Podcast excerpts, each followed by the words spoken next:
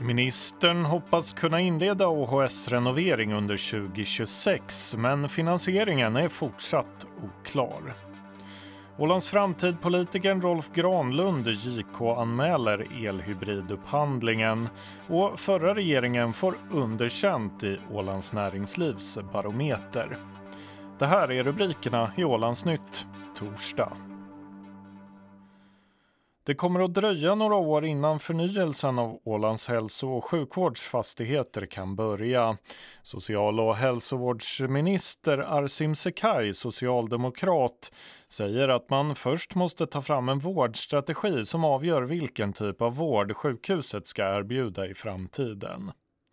Hälso och sjukvårdsdirektör Jeanette Pajonen har beskrivit de gamla lokalerna, där 40 procent är över 70 år gamla, som en ständig utmaning där inomhusmiljön också lett till sjukskrivningar. Du hör Arsim Sekai. Jag måste nog ändå säga att eh, eh, bekymren och utmaningar med, med de här lokalerna har varit ganska länge och eh, det vi gör nu är ju att vi börjar genast hantera eh, lokalfrågorna. Det har hanterats även i tidigare mandatperiod eh, men vi måste nu lyfta det ännu en nivå. Och det menar Arsim Sekaj att man har gjort då man har tillsatt en tjänstemannagrupp som ska inleda arbetet med en vårdstrategi och till hösten ska en parlamentarisk grupp utses för ändamålet. Det är grunden för all fastighetsrelaterade investeringar. Vi måste veta vilken vård vi ska bedriva för att sen kunna börja bygga efter det behovet. Frågan är när vårdstrategin kan vara klar så att det konkreta arbetet med förnyelsen av OHS kan ta vid. Jag gissar att vi har i alla fall under 2025 att strategin närmat sig slutet eh, och att vi kan Eh, egentligen parallellt också börja arbeta med liksom det projektet. Eh, säg då 2026 är min förhoppning att vi ska påbörja eh, att i skarpt läge gå in i projektet. Fastighetsverkets VD Stefan Rumander uppskattar att prislappen för förnyelsen av OHS knappast kommer att understiga 100 miljoner euro. Så hur ska Åland ha råd med detta megaprojekt? Och kommer man att tvingas gå till banken? Jag ska vara helt ärlig. Eh, finansieringen har vi ju ännu inte tittat på. Vi, vi har ju, det är Fastighetsverket som äger de här lokalerna. Och, eh, de har ju givetvis medel, eh, likvida medel. Men hur mycket och, och, just att gå på den detaljnivån eh, eh, kan, vi inte, kan jag inte säga någonting om nu. Eh, men, men eh, eh, säkert om du frågar mig 2025 då vet jag lite närmare vad, vad vi kommer landa på kostnadsmässigt och hur det eventuellt ska finansieras. Det sa social och hälsovårdsminister Arsim Sekaj, reporter Felicia Bredenberg. Ålands framtid-politikern Rolf Granlund har anmält 2019 års upphandling av elhybridfärjan till justitiekanslern JK. Granlund eh, lämnade redan 2020 in ett klagomål i samma ärende. Det ledde inte till några åtgärder från JK, men nu menar Granlund att nya uppgifter framkommit. I det klagomålet då så eh, upplever jag att landskapsregeringen inte svarade honom korrekt på de frågor han ställde. Man, man eh, undvek att, att svara på frågan om det fanns fullmakter för elhybridupphandlingen 2000, som, som Sjögren 1 han gjorde. Det var ju vad vi gjorde senast vi lämnade ja. 2020. Ja. Varför lämnar vi in en, en ny nu? Jo, därför att det har kommit nya, ska man säga, nya utredningar, framförallt landskapsrevisorns utredning som kom 2021 där han, där han skriver att eh, det finns eh, liksom det, det, det är tvivelaktigt om det fanns en giltig fullmakt, om fullmakten handlade om att upphandla hybridfärjan.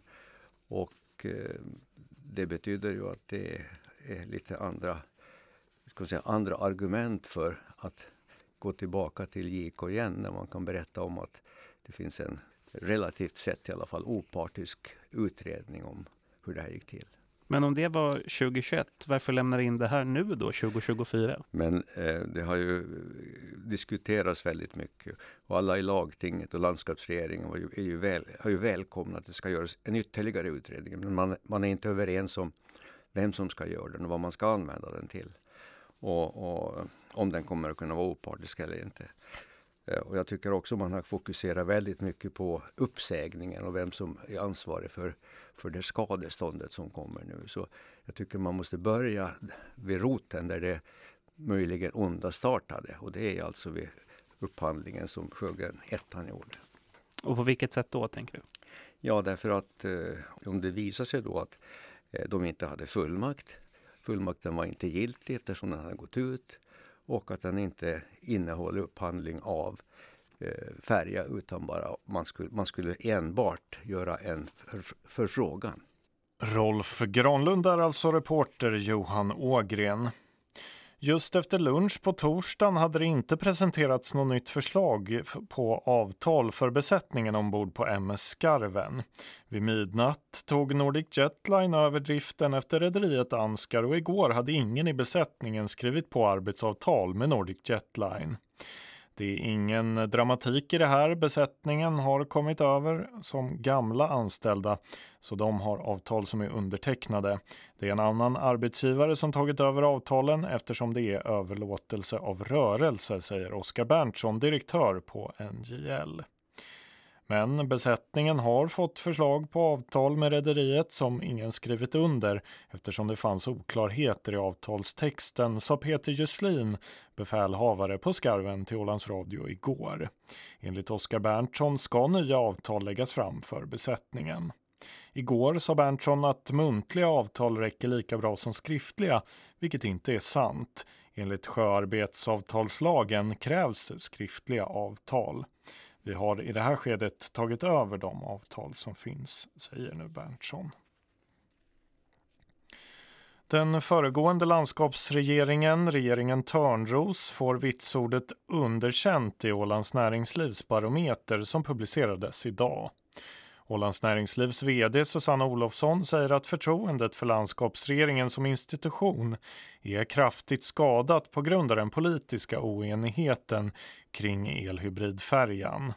Att den tidigare infrastrukturministern Christian Wikström under en av sina sista dagar på jobbet godkände naturskyddsområdet Bogskär utan förankring i lagting eller landskapsregering har också bidragit till det låga förtroendet. Du hör Susanne Olofsson. Det ger ju då väldigt starka signaler till det privata näringslivet att det saknas den här långsiktigheten. Hur ska man våga göra de här stora investeringarna? Från näringslivets håll så ser vi ju en stor möjlighet i den här havsbaserade vindkraften söder om Åland och vilken potential det har att ge till ålänningarna över en lång tid. Men för att få till de här investeringarna och jobba med de här sakerna så behöver det finnas en långsiktighet från politiskt håll. Det är ju också så att det finns ju andra, andra regioner som också jobbar med de här sakerna och jobbar med havsbaserad vindkraft. Så att eh, de här investerarna, företagen, tittar ju på många olika områden och, och då om man, om man ser en, en, osäkerhet, en otydlighet härifrån Åland, var, varför ska man då välja att satsa på Åland och inte någon annat eh, område, någon annan region? Och i den här kritiken mot den förra landskapsregeringen så lyfter ni också fram det här med att i Ålands hållbarhetsagenda och i det gemensamma arbete som görs inom bärkraft så finns det ett delmål då som handlar om tillit och delaktighet. Ja, precis. I Ålands hållbarhetsagenda, eh, som också landskapsregeringen i allra högsta grad står bakom, så lyfter man ju fram det här delmålet tillit och delaktighet. Och, och därför vill vi verkligen understryka liksom vikten av att landskapsregeringen också själva bidrar till tillit och delaktighet i samhället. Eh, och där ingår det ju då det här att att man ska ha eh, långsiktighet, man ska ha trovärdighet. Tilliten skadas ju om man gör nya beslut hela tiden och man inte kan ha ett förutseende i politiken. Det sa Ålands näringslivs VD Susanne Olofsson. Fredrik Karlström som var näringsminister i den förra landskapsregeringen håller med om att besluten om elhybridfärjan och naturskyddsområdet Bogskär har skadat förtroendet för landskapsregeringen som institution. Sen kanske man inte behöver dra för stora växlar av det heller utan saker och ting är som det är och livet går vidare och solen går upp i öster i alla fall. Så då hoppas jag liksom att det kommer att komma investeringar till Åland ändå framöver. Men inte det är ju bra. Det sa Ålands tidigare näringsminister Fredrik Karlström, reporter Thomas Tornefjell. Det har upptäckts förhöjda värden av legionella i två av polerna ombord på MS Viking Glory Spa, det meddelar Viking Line i ett pressmeddelande. Man skriver också att spavdelningen nu är stängd och att sanering pågår. Det finns än så länge inte någon information hos THL om att någon resenär skulle ha drabbats av legionella. De förhöjda värdena upptäcktes vid ett rutinmässigt prov och fartyget trafikerar som normalt. Vädret idag blir fortsatt mulet. Här under eftermiddagen kan vi få någon liten solglimt. Temperaturen idag cirka 3 plusgrader, sydvästlig vind 5 meter per sekund. På norra Östersjön, Ålandshav, Skärgårdshavet och södra Bottenhavet sydlig vind 10 till 14 meter per sekund som i natt avtar. Eh, från eftermiddagen mest god sikt. Det var Ålandsnytt. Jag heter Axel Eriksson.